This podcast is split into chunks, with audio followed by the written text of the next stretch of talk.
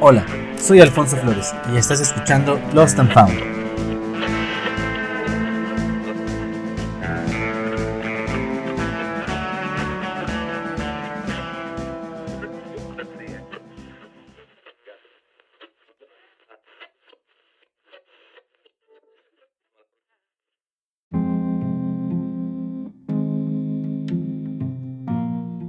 Hola, mi nombre es Alfonso Flores y estás escuchando Lost and Found Podcast. En el episodio número 5 vamos a hablar acerca de creatividad, organización y productividad.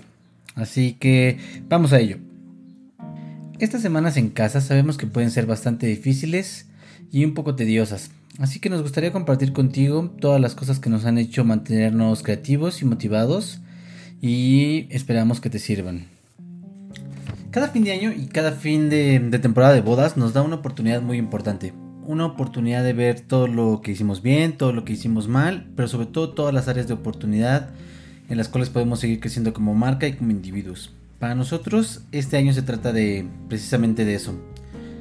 Pero sobre todo entender que el cambio tiene que venir del interior hacia afuera. Entonces es importante que vayamos generando esas rutinas, esos hábitos que nos hagan ser mejores personas para así poder trasladarlos también a nuestra marca. Por eso es muy importante hacer este ejercicio de introspección para poder establecer nuevas metas y sobre todo nuevos objetivos sobre los cuales vamos a trabajar a lo largo del año. Como punto número uno me gustaría abordar contigo un mito creo de la creatividad y que le pasa en general creo que a muchos fotógrafos y creativos que es esta parte de que solo somos creativos o solo podemos trabajar de noche. Creo que este es un círculo vicioso ya que mm, trabajamos de noche, nos dormimos hasta altas horas, lo que desencadena que obviamente despertemos súper tarde cuando el día ya comenzó, ¿no? Ya despertamos con llamadas, con mensajes, con pendientes, lo que desencadena que tengas una mañana bastante atareada y no tengas tiempo para conectar con tu persona y sobre todo para poder comenzar el día de la mejor manera. Y es aquí donde rompemos este primer mito, ya que valorar las mañanas y llenarlas de hábitos productivos va a desencadenar que tengas mejores días, más llenos de energía, con una energía positiva, con una actitud también súper positiva y sobre todo que vayas fomentando ese hábito de completar cosas y, e ir creciendo tu fuerza de voluntad. Aquí es donde entra ya en acción lo que platicamos de establecer nuevos hábitos y establecer nuevas rutinas. Establecer una rutina diaria nos va a ayudar a enfrentar también tanto los buenos días como los malos días. Cuando tengas un buen día sabes que vas a poder cumplir y vas a estar lleno de energía para cumplir todas tus actividades y todas tus metas diarias.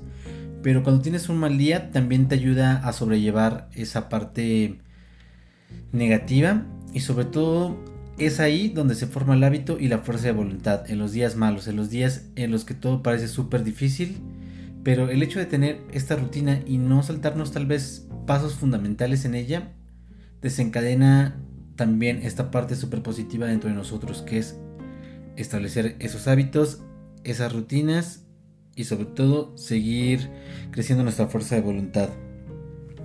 Cuando no tenemos mucho tiempo, una rutina nos ayuda a saber que el poco tiempo que tenemos es muy valioso. Que si bien tenemos tal vez dos horas para dedicarlo a editar fotos, o dos horas para dedicárselo a la página web, o dos horas para ver un curso de marketing, leer un libro, por ejemplo. Saber que ese tiempo es muy valioso. Y en cambio, cuando tenemos mucho tiempo, nos ayuda a no desperdiciarlo, nos ayuda a saber que durante el día tenemos que realizar ciertas rutinas para llegar a ciertos hábitos.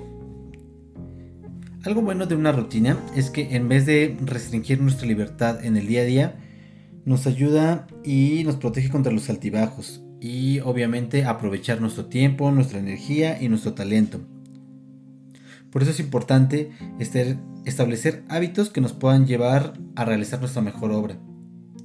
Algo muy importante quiero recalcar que para formar buenos hábitos lo más importante es enfocarse en el sistema y no tanto en el resultado, ya que la idea de generar nuevos hábitos es convertirnos en esa persona que queremos ser, no en cumplir cierta meta, ya que al enfocarnos en el sistema sabemos que va a ser algo a largo plazo y enfocar nuestros hábitos y nuestras energías a una meta en especial nos hace que cuando cumplamos esa meta ya ese hábito o esa rutina no tiene sentido. Y aquí lo que queremos es establecer esas rutinas y esos hábitos para que nos ayuden a ser mejor a largo plazo y hagan de nuestra vida y de nuestro trabajo algo más increíble, más productivo y más eficiente. Y aquí hay una idea muy importante que te quiero compartir. Nuestros resultados son indicadores de nuestros hábitos. Si tenemos buenos hábitos, buenas rutinas y buenos flujos de trabajo, esto se va a ver proyectado en obviamente buenos resultados. Pero sin en cambio, si tenemos un mal flujo de trabajo, tenemos malos hábitos, esto se va a ver proyectado también en nuestra persona y en nuestra marca. Por eso es importante saber qué hábitos podemos cambiar tal vez por uno positivo y de esta manera, como platicábamos al principio, que estos cambios vengan del interior hacia el exterior y que se proyecten también en nuestra marca, en nuestra manera de trabajar y en nuestra manera de abordar todas las situaciones en las que nos vemos envueltos.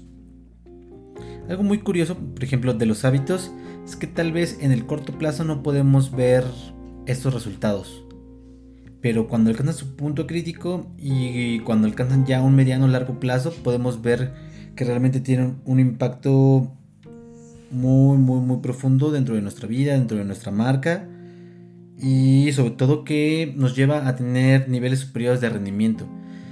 Niveles superiores que tal vez nunca hubiéramos imaginado, que tal vez un hábito, un periodo de tiempo que le dedicamos a una actividad, pudiera verse proyectado en un cambio tan significativo dentro de nuestra marca o dentro de nuestra vida. Ahora me gustaría compartir contigo la rutina que tenemos en las primeras horas del día, ya que consideramos que si bien son objetivos y cosas que parecen no tener importancia, nos van a ayudar a generar ese sentimiento de estar completando cosas y sobre todo ir trabajando nuestra fuerza de voluntad. Algo que hacemos cuando nos levantamos inmediatamente es tender la cama, cepillarnos los dientes, lavarnos la cara, eh, empezar el paseo con los caninos, Agustín Morty, regresar, hacer el desayuno, desayunar con calma y de ahí tener un tiempo para desarrollarnos cada uno como personas. Que esto es, por ejemplo, en mi caso, tener una hora de lectura o tal vez un número de páginas que quiera leer en, esas primeras, en esas primeras horas de la mañana algo que hemos también integrado es hacer ejercicio. Y esto va desde simples estiramientos, tal vez hacer un poco de yoga, un poco de ejercicios de resistencia o de fuerza. Ya que también es importante ir creando estas rutinas no solo para fomentar nuestro crecimiento mental y espiritual, sino también nuestra parte física. Después de, de esta parte de lectura, y de hacer ejercicio. Intentamos también hacer una pequeña meditación que puede ser 5 o 10 minutos, este, el tiempo que tú consideres necesario. Después de ahí ya procedemos a la parte de bañarnos y empezar nuestro día productivo con todo.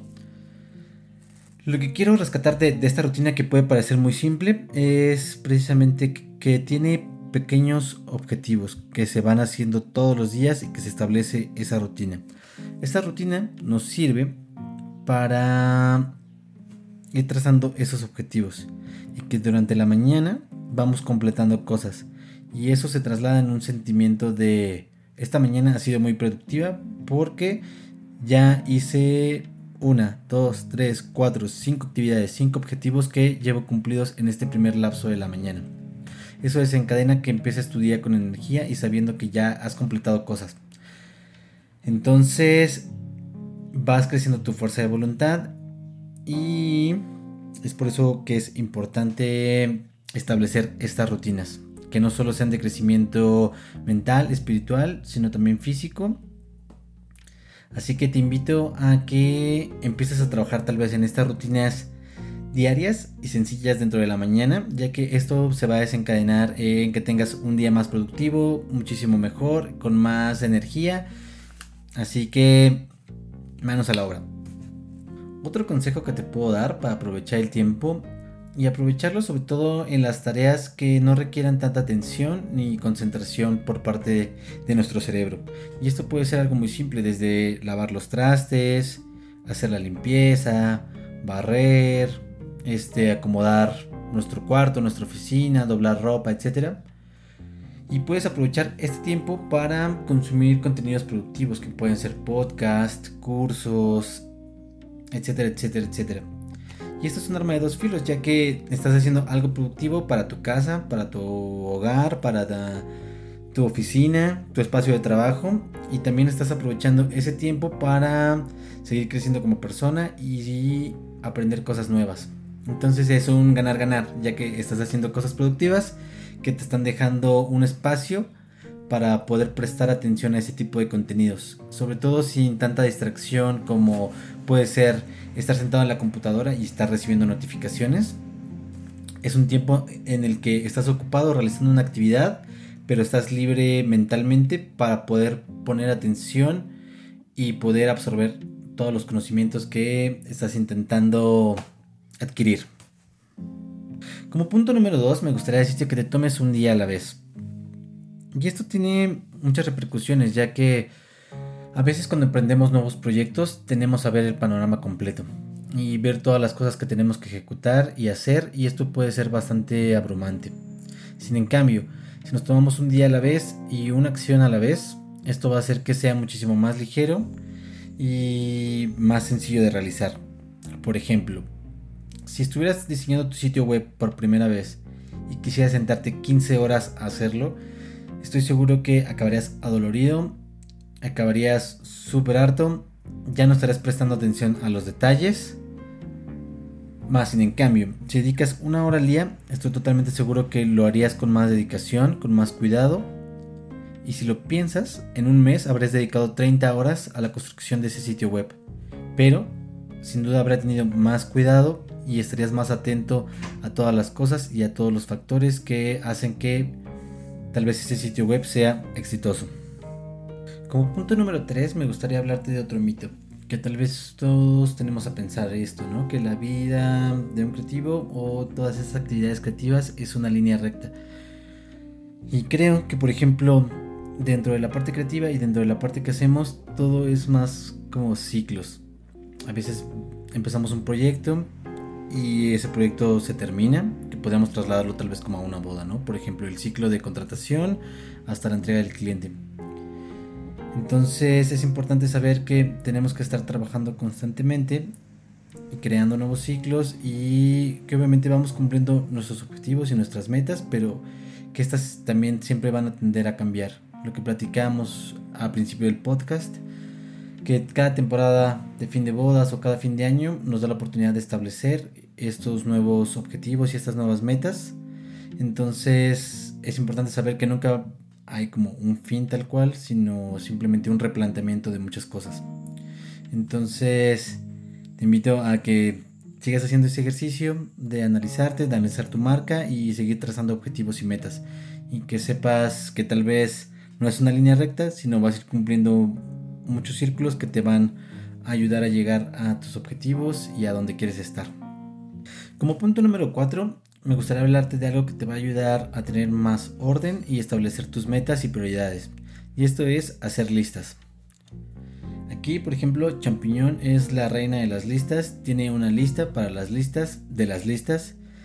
Yo soy un poco más sencillo. Llevo una, lista de cosas que quiero cumplir a corto, mediano, largo plazo y tal vez puntos que quiero cumplir diariamente.